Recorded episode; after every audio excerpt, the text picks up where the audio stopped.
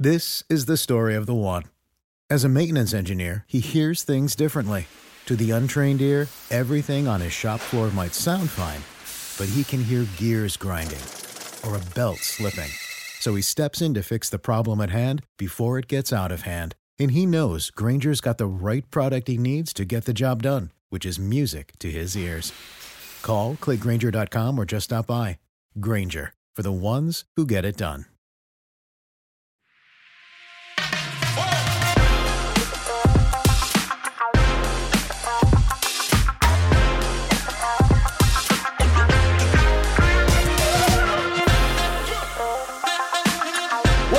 Everyone, and welcome back to the Real Ones Canes podcast. I'm the Beast Brian London. My co-host is Brandon Odoy. You can follow us on all the socials. I'm at Miami Radio Beast. He's at Brandon underscore Odoy. And please do me a favor.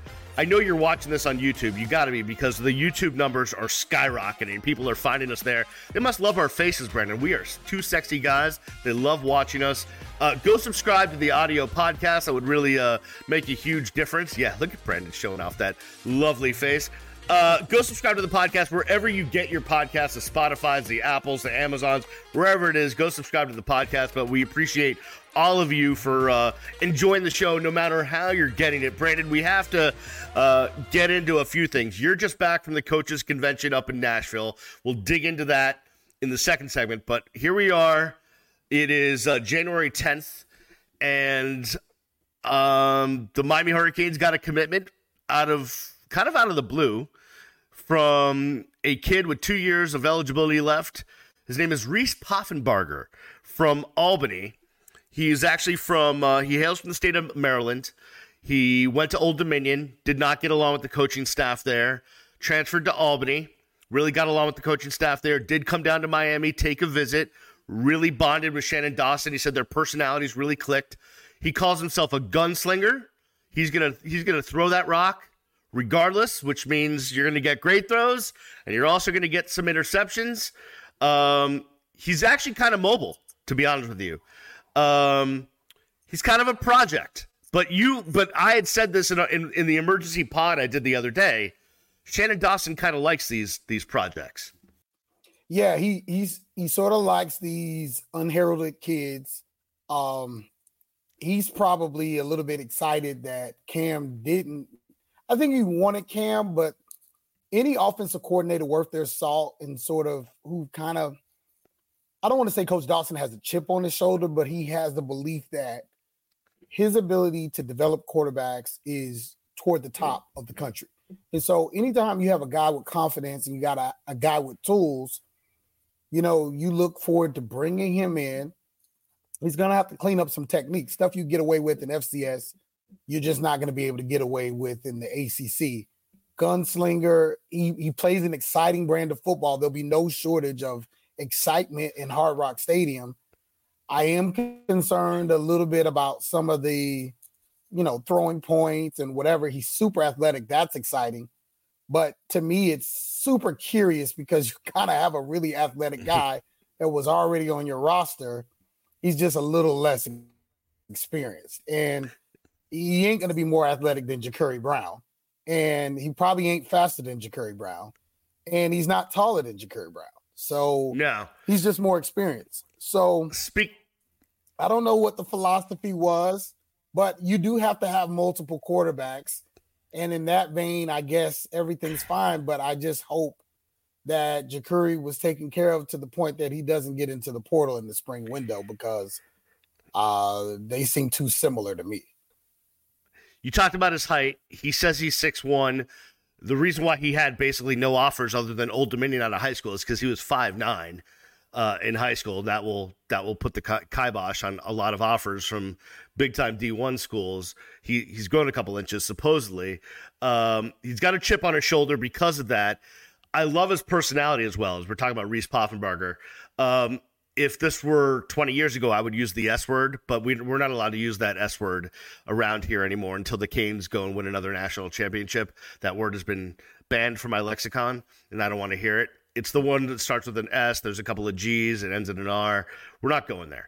Uh, but he has that, uh, which I like. But here's here's the interesting thing, and this is my take, and we'll see if you agree with me or not.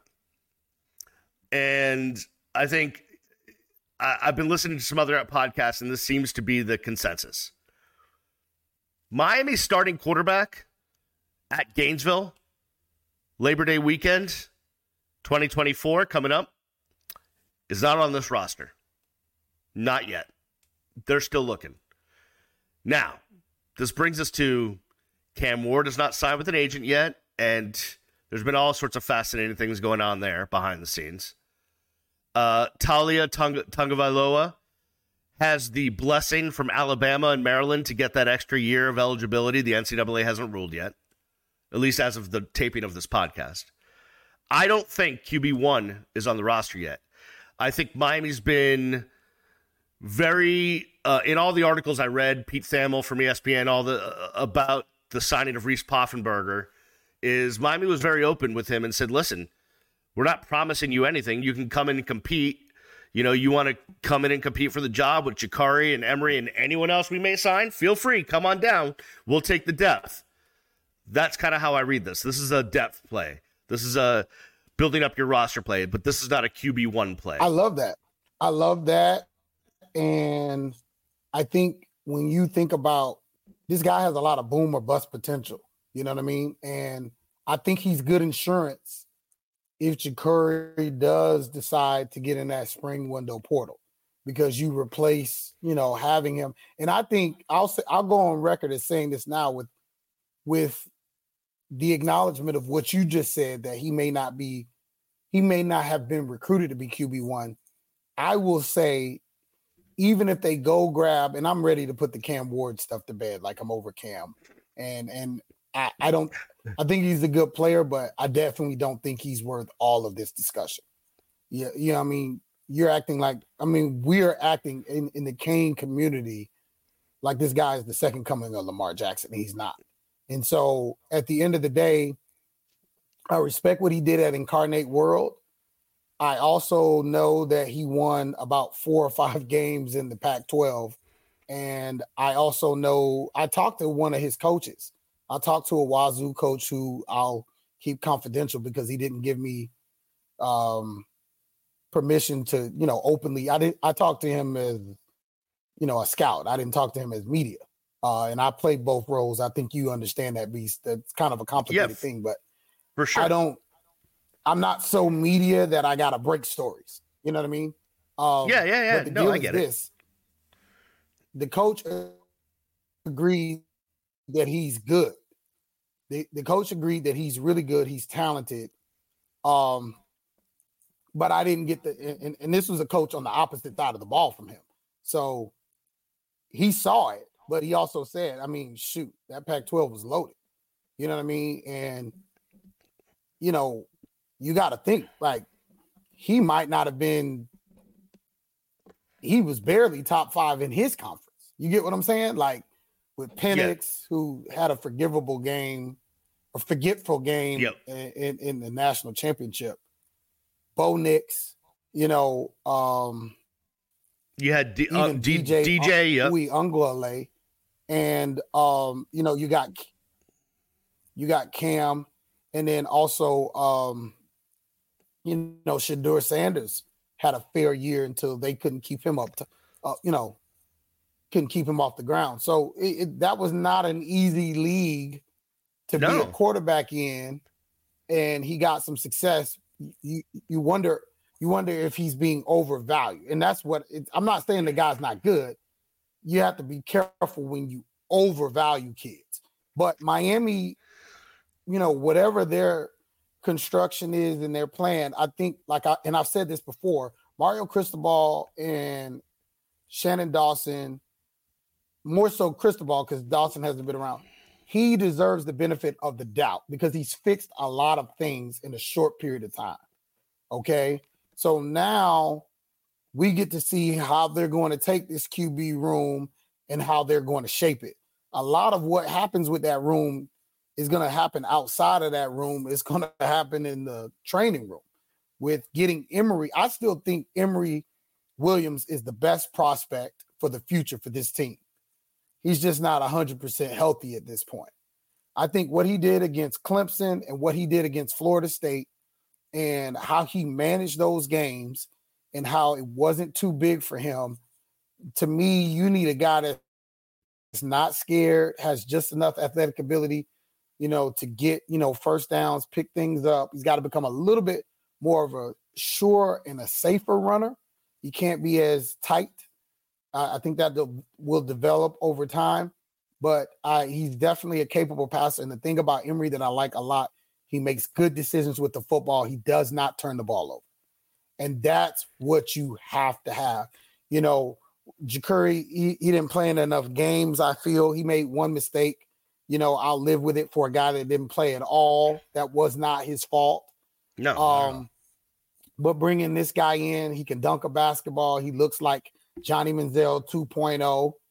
it, it could be exciting, but I guess the thing that I forgot to say, but I want to make sure I say is he's going to have a package. I think this Reese kid is going to have a package in whatever offense goes forward, like whoever they bring in for a quarterback. Yeah. The only way I can see that not happening is if Cam is the QB one.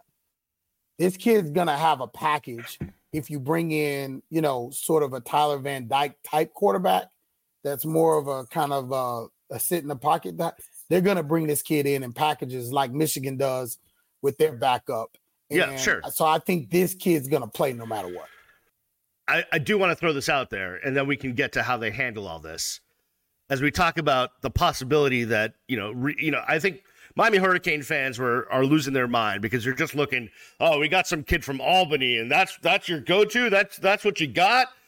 And I, I, continue to try to say, well, listen, I, I don't really believe that he's brought in to be QB one. They're still looking, and as we if we go down that path, you know, if it's not right now, there's another 15 day transfer portal window in the spring. And there may be quarterbacks that we don't even know about who go through the off season here and get to spring and say, you know what? I want to enter the portal. I didn't want it before. I thought I'd, you know, stick around and go through the off season, see where I am, and now I'm not feeling great about my situation. I want to enter the portal. So there's another opportunity in the spring if Miami does not get another one here, if they're looking for another one to do it again come in a couple of months. Yeah, no, and that's that's fully understood and fully embraced uh, by the staff. And again, I you know, they they all deserve the, the benefit of the doubt. I don't really understand this move, but you know, I'm I'm gonna wait until August to to say how I truly feel about how they've handled this. I feel like there have been some misses. Uh, but again, if this guy isn't QB one and you're still recruiting and he's a nice depth piece to have, you gotta remember this is a shallow quarterback room. You know, before you sign Reese, and he's gonna start classes next week because that's when classes start. You know, people move, the team moves in all the newcomers move in on Sunday. That's how it works. So they're moving in on Sunday. They start classes on Tuesday, the 16th. So this is happening. So when you open up class, your spring roster of quarterbacks is only an injured Emory Williams, or Jacurri Brown, who's played three games in the past two years, and this young man, Reese, coming from Albany. That's all you got. You got to go get another quarterback. But it goes back to the point I made in the last episode, which is my advice would have been put everything behind Jacurri. He's shown enough. Expect Emory to come back. Um, no, I, actually, a correction. You're gonna have Judd. You're gonna have Judd will move in on Sunday. You're gonna have Emory, Jacurri, and then you're gonna have Reese. So you got four quarterbacks. Um, you can get five. Numbers are funny. Um, if you want to have five scholarship quarterbacks on the roster, but um, you know, it it it, it to me feels like Jacurri insurance. That's what it feels like to me. Because if if I buy and I do that, they're still shopping. You're bringing in a guy with a lot of eligibility left. Two years as a that's an eternity in college football right now and he has a lot of similar skill set to a guy that's already on your roster. So for just for just just for the hypothetical situation, let's just assume that they enter August 2024. Uh, we're getting ready for the season, and there's five quarterbacks on the roster. Okay, we got QB1, whoever that is, we don't know yet. We got Reese, we got Jacurri, we got Emory, and we got Judd. How do you handle that situation? Who's redshirting? Who's uh, you know, who's QB1, who's QB2, who's QB3? I just that roster management thing is always in the back of my mind. Yeah, well, Judd's redshirting. We know that. Emory right. needs a red shirt because he's coming back from a tough injury, and you don't need to go out there. And you played him when he probably should have redshirted anyway, right? So those two are pretty much done. And I think that's why they're going to carry five quarterbacks. The fifth guy, if they bring in another guy to add to Reese and Jacurri, is going to be a one and done guy. It's going to be a guy that's leaving after, you know, after January. So that's what this is going to be. This is this is going to be a one and done guy that comes in with a lot of experience. Now, I think if they don't find that one and done guy, they they might opt to just stand pat at four and then replace Jacurri if he goes into the portal. And if he doesn't, um, you know, they'll go in with four, the four that they have. You know, it's uh, you know, when you talk about they're gonna redshirt Judd, obviously. Emory, you think is going to get a red shirt. Well, now you look at so many situations and you know you need three quarterbacks that are that are not redshirting, that are that are ready to go because of injuries. We've talked about this over and over and over. We saw it at FSU. You need three quarterbacks. So well, now Judd's available. It's it's not yeah, but you would like to, if you could get through without having to go to Judd. If you could get through redshirting redshirting him and just have three guys that are that are active, uh, I, I, think I think you can make that work. It gets a little dicey, but I think you can make it work. Yeah, I, I, and I said Judd. I meant to say Emory. Emory will be available. You get four games. Right. You right. know what I mean? It, you just don't want to play him past the fourth. You know, and he's he's going to be the third guy. It's not like he's going to be, you know, QB one. I mean, I don't know. I don't want to take anything away from the kid. I like it.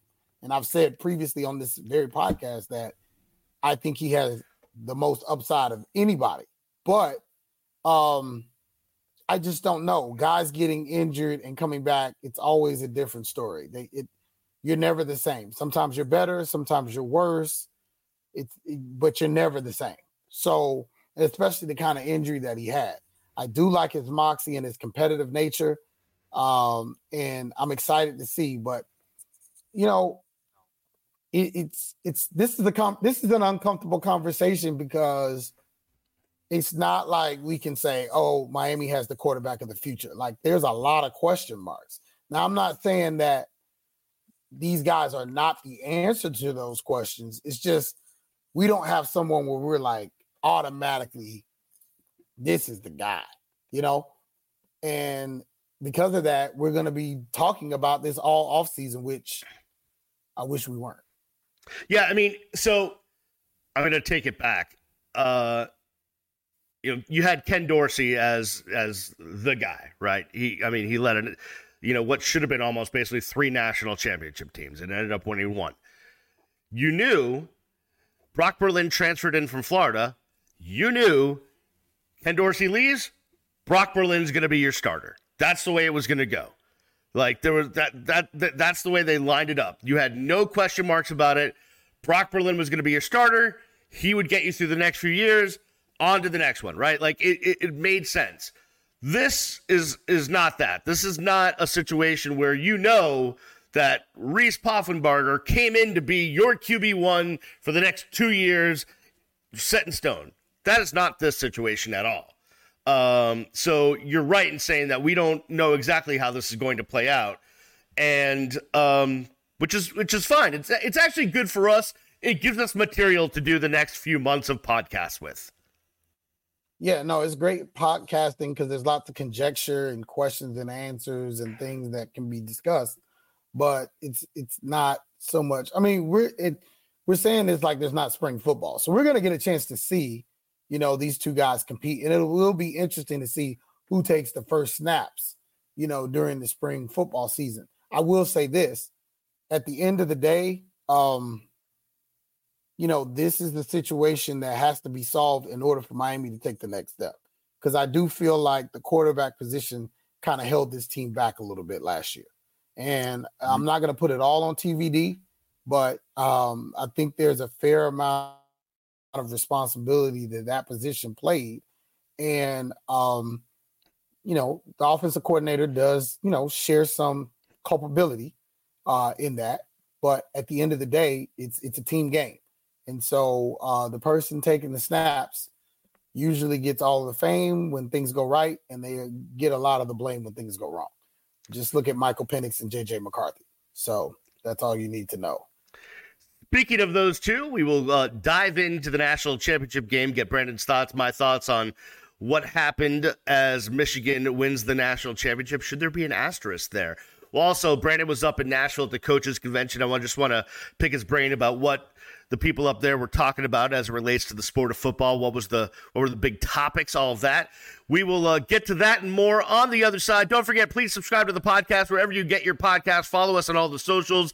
We will check you on the other side. Be right back right after this for the Real Ones Canes podcast.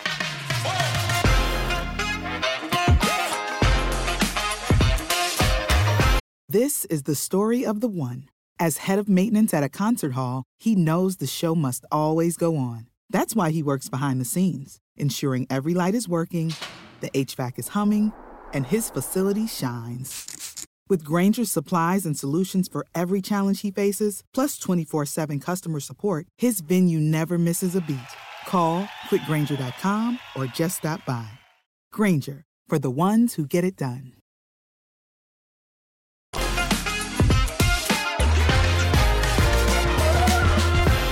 And we are back here on the Real Ones Canes podcast. He is Brandon O'Doy. Follow him at Brandon underscore O'Doy. I am the Beast, Brian London. Follow me at Miami Radio Beast. Please go subscribe to the podcast wherever you get your podcast, whether it's Amazon, Spotify, Apple, all of those places. And of course, if you're listening to this, go subscribe to the YouTube channel. It is picking up steam, no doubt about it. All right, Brandon, you are up at the coaches convention in Nashville. Just what was the uh, what was the some of the topics that were being discussed? What was on some of those guys' minds as you wandered through the halls of the uh, the coaches convention? What were the big topics that were going on up there? Yeah, a lot of coaches, you know, talking amongst themselves. I mean, the talk is portal. Um, you know, a lot of conversations around getting experienced athletes and kind of managing recruiting. You know, coaches are, you know, were asking me, Brandon, you know, because they know I have this hotbed platform. Brandon, who you got for me? You know, who are the guys out of the portal and and different situations like that. So, you know, coaches are trying to get better. Coaches are trying to get better faster, and they want to use experienced players to do that. And we can obviously identify with that uh, because the University of Miami is on a similar path. Um, you know, bumped into a few coaches that knew players uh, that Miami uh, was getting or Miami lost. And uh, so those were kind of interesting things and just seeing the general camaraderie around coaches. I mean, these guys go to war every day, but they there there's a lot of fellowship in this college coaching community. And uh, it's cool to see, you know, when they all get along. I got a chance to have a very brief conversation with Mike Norvell um, from Florida State. He kind of made himself available to coaches sitting out in the lobby for a, a, fair amount of time on yesterday.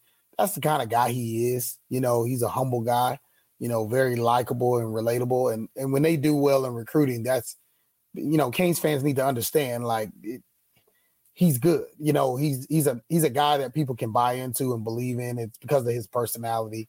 And uh, they've done exceptionally well in the portal. And he was sitting in the lobby recruiting really hard and saw, you know, Coach Drinkwitz, Missouri walk by me, Dave Doeren in the ACC.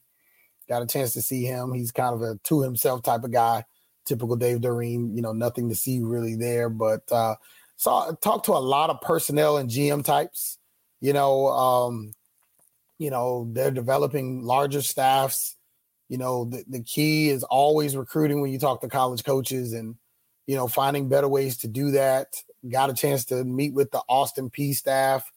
Coach Jeff Faris, who was at Duke, went to UCLA, very young guy, 34, 35. Now he's a head coach and uh, bringing in a young staff, trying to make his waves, trying to make his name, you know, and you know, it's just interesting to see how coaches approach being hired, hiring other coaches, how they're setting up their recruiting staffs, their you know personnel staffs, and and all of the things they do. Got a chance to meet the new Florida DB coach, taking over for Corey Raymond, uh, coach out of the, the the West Coast, who was with the Chargers.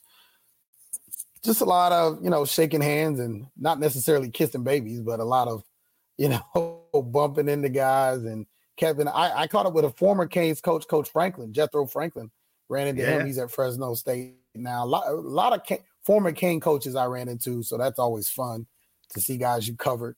Uh, old Jethro, you know, he's a still a, one of the more likable guys that you know we've covered on this beat. So it was good to see him.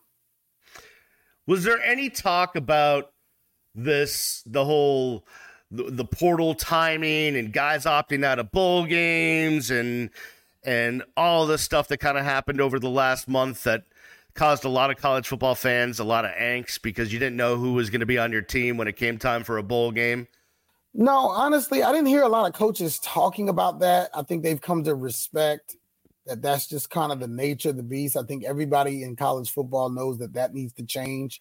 There were a few conversations around that, especially as it relates to quarterback recruitment uh, because you had guys that would have liked to be on their teams through the bowl game, uh, but just because of the portal and how the timing works, they had to go ahead and declare so they can get to the front of the line. And a lot of that has to do with sort of the NIL money that you know kids are seeking uh, when they make transitions. But you know, coaches were just you know a lot of people talking about the schedules and they're hectic and they don't really get a lot of time off anymore because you know, they're either doing OVs for high school kids or OVs for portal kids, you know, which were this past weekend.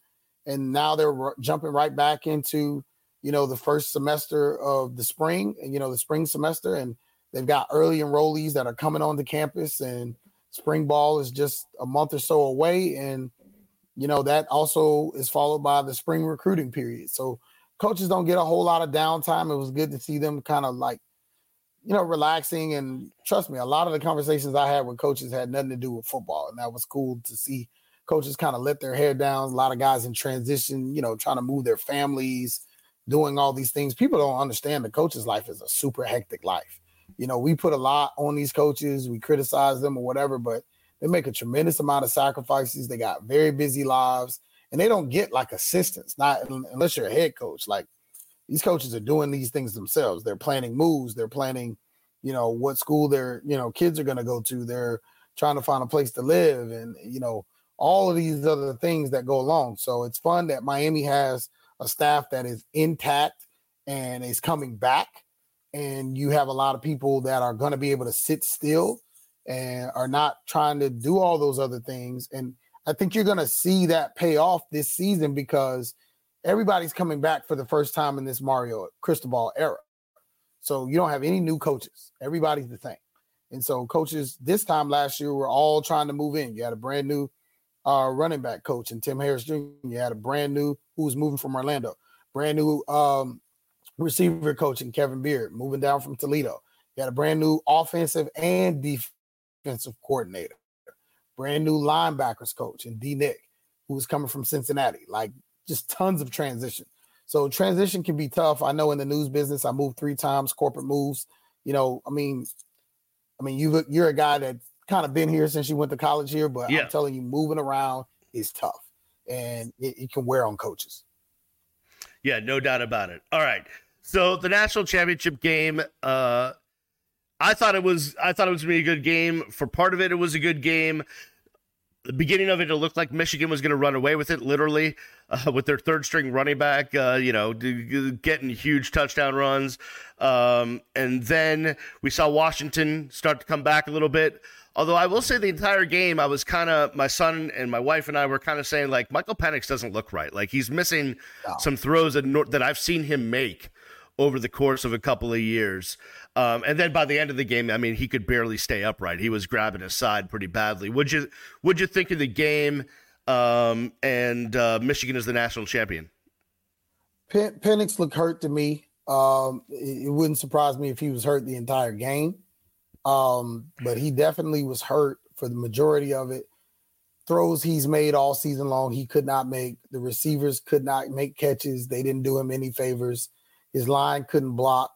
Um, a, a peewee line, a defensive line, they were terrible. Uh, and I say that politely. Um, but you know, credit Michigan. I mean, they put so much pressure on Alabama. They made Alabama for once look like pedestrian in, in the in the offensive line. So much so that Alabama's center got in the portal right after the game.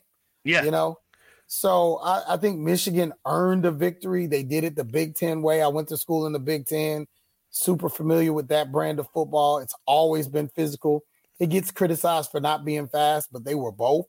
I thought Corum and the backup running back, you know, I believe his name is Edwards. I mean, they they yeah. they had really strong performances, and it was behind one of the best lines. You know, Sherrone Moore called a pretty good game. He got, I say pretty good because he got away from the run a little bit. You know, JJ McCarthy was majority mistake free. He's a guy that comes out of obviously our tree football hotbed. So we're excited that he won. And, you know, you just talk about the resilience of this team. This is a team that's gone to the CFP the last three years. This is the first time they get to the championship game and they punch it through and win. So they know what it's like to lose. They they turned around a lot of losing to Ohio State. They're the first kind of Michigan class in sort of a decade or two that has consistently beat Ohio State. And uh, this is all the things that Michigan fans have been hoping for, you know, as one of these college football blue bloods. And all you can think is, as someone who covers Miami, is uh, when is their return to prominence happening? Because Notre Dame kind of has come back recently under Brian Kelly. You know, Michigan has now come back. Ohio State has made their comeback. You know, Alabama came back under Saban. Georgia has come back under Kirby and um, you know you're just waiting for the University of Miami to get their chance. I would say this though: the Michigan comeback didn't happen overnight. No. It was a it it was a process. So uh, if Miami fans are looking at the paradigm of how Michigan did it, it it takes a bit. Um, speaking of how Michigan did it, uh, Jim Harbaugh was suspended at the beginning of the year. He was suspended at the end of the year. Uh, we have sign stealing, uh, and you know, listen, no one is going to be out here and saying that uh, college football or college athletics is completely clean, but you know, they're sending guys to other stadiums and all this stuff, whatever, uh, you know. So I, I just I wonder if when history looks back, are they going to put the asterisk on this championship by Michigan because of what they were caught doing? as it relates to cheating? I don't know. I think I think they will in some sense, but it it, it kind of feels like all the Connor Stalions stuff, which is still, you know, they still got to get charged for all that stuff, right? And and that's they still got to actually be found guilty of that. But I think that that stuff wouldn't have helped them this year because now everybody know they were doing it and they were accused of it and so this year they probably had to stand on their own two feet. And not to mention, you know, it feels legitimate as a championship to me because I mean, you didn't have your head coach for two big stretches of the season and you still won. You you beat Ohio State and Penn State without your head coach. You know, with a guy that's never been a head coach and he's an offensive coordinator. And then you get into the CFP and you beat Alabama and, and and then you take care of a team that basically has been scoring 40 50 points on everybody and you hold them to under 20 so it just feels authentic. It feels like this was just the best team. Now hypothetically people can say well they wouldn't have beat georgia. Well the problem with that logic is you play the games to the results. Georgia didn't beat alabama so we'll never know. And you could probably say that about every champion that they could have lost to someone else on the road. But they won every game put in front of them, and they did it with great adversity and even questions about their coach going to the NFL, uh, suspension talk and NCAA violations, and I just they still came out and won every game, so I'm impressed. So, but yeah, I, I you know, listen.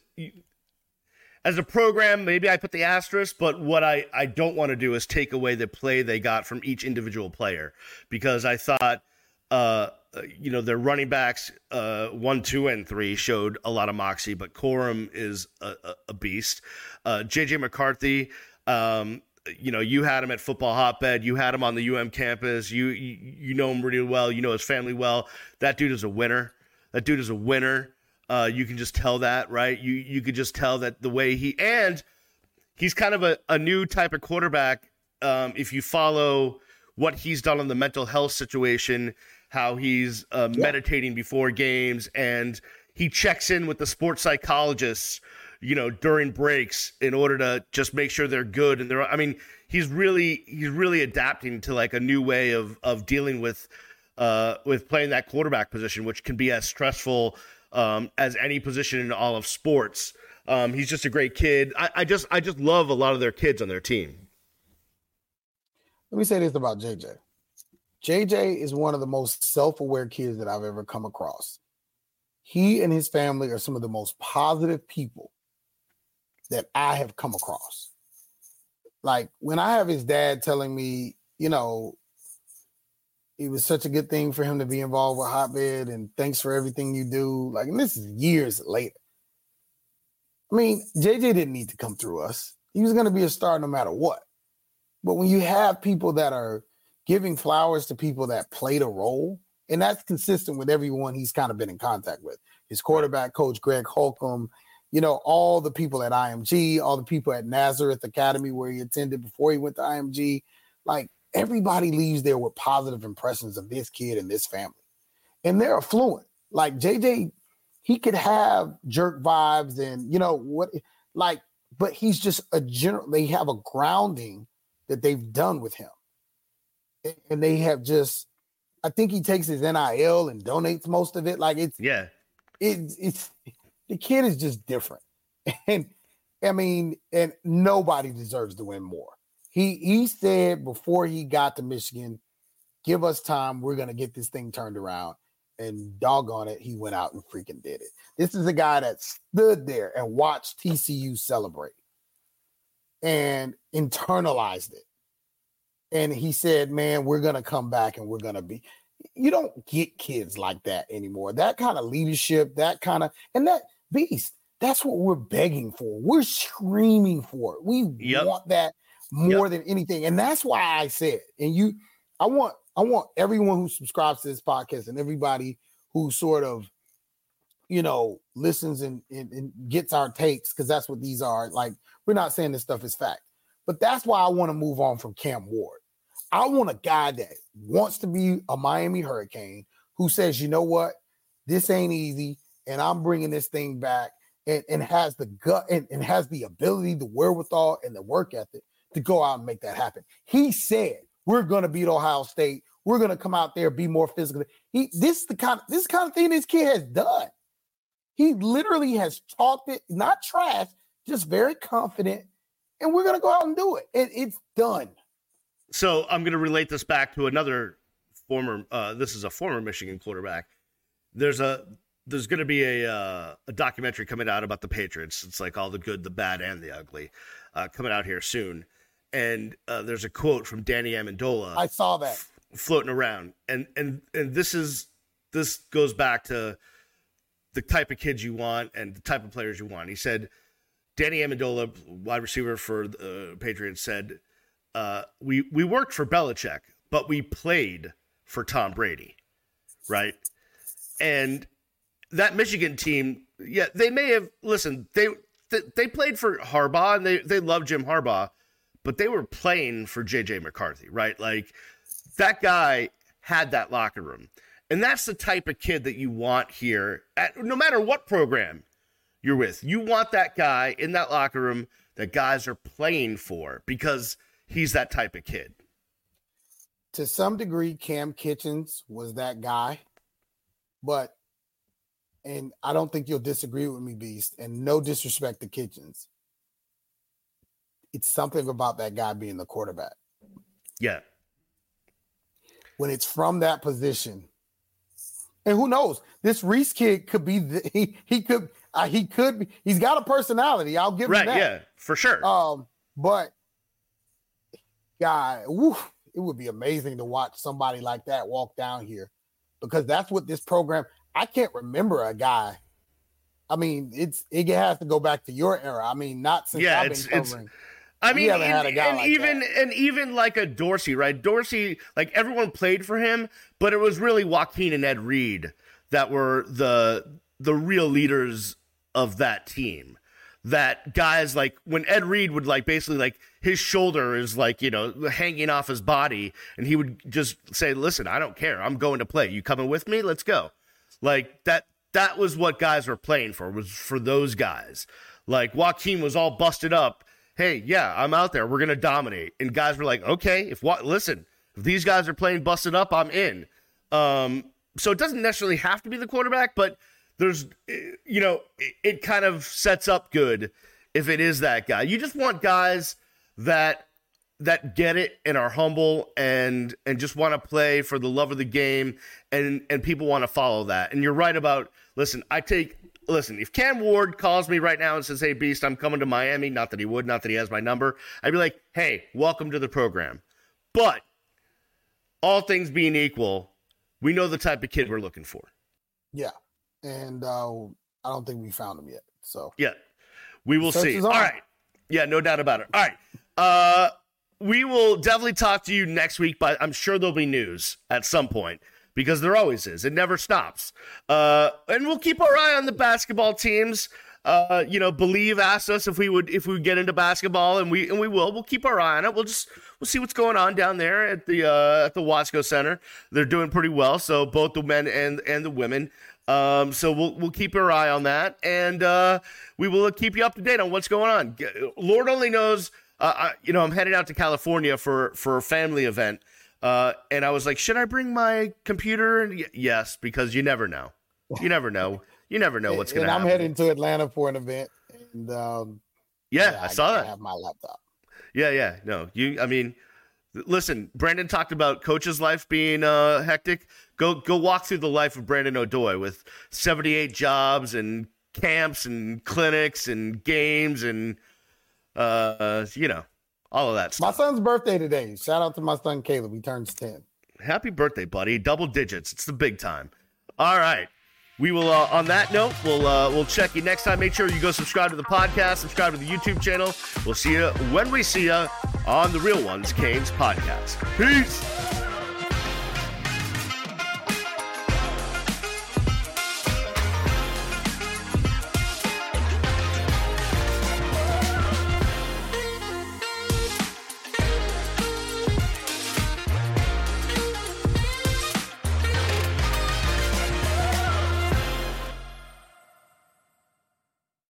This is the story of the one. As a maintenance engineer, he hears things differently. To the untrained ear, everything on his shop floor might sound fine, but he can hear gears grinding or a belt slipping. So he steps in to fix the problem at hand before it gets out of hand. And he knows Grainger's got the right product he needs to get the job done, which is music to his ears. Call, click Grainger.com, or just stop by. Grainger, for the ones who get it done.